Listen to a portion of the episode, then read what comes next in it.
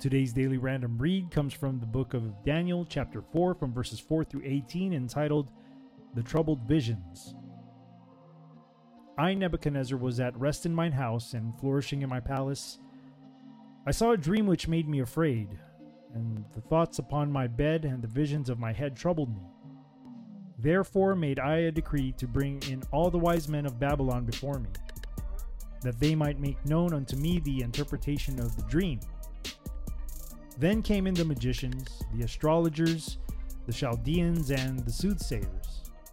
And I told the dream before them, but they did not make known unto me the interpretation thereof. But at the last, Daniel came in before me, whose name was Belteshazzar, according to the name of my God, and in whom is the spirit of the holy gods.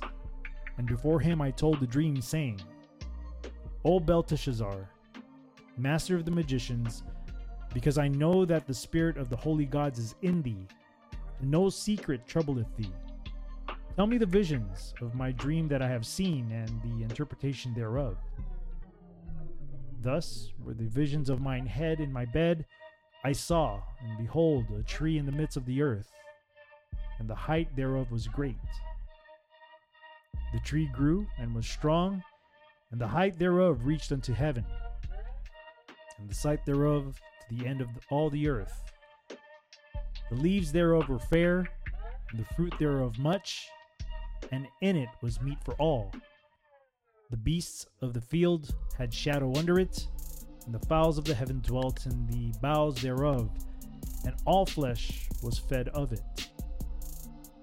I saw in the visions of my head upon my bed, and behold, a watcher and an holy one came down from heaven he cried aloud and said thus Hew down the tree and cut off his branches, shake off his leaves and scatter his fruit. Let the beasts get away from under it, and the fowls from his branches. Nevertheless, leave the stump of his roots in the earth, even with a band of iron and brass in the tender grass of the field. And let it be wet with the dew of heaven. And let his portion be with the beasts and the grass of the earth let his heart be changed from man's, and let a beast's heart be given unto him. And let seven times pass over him.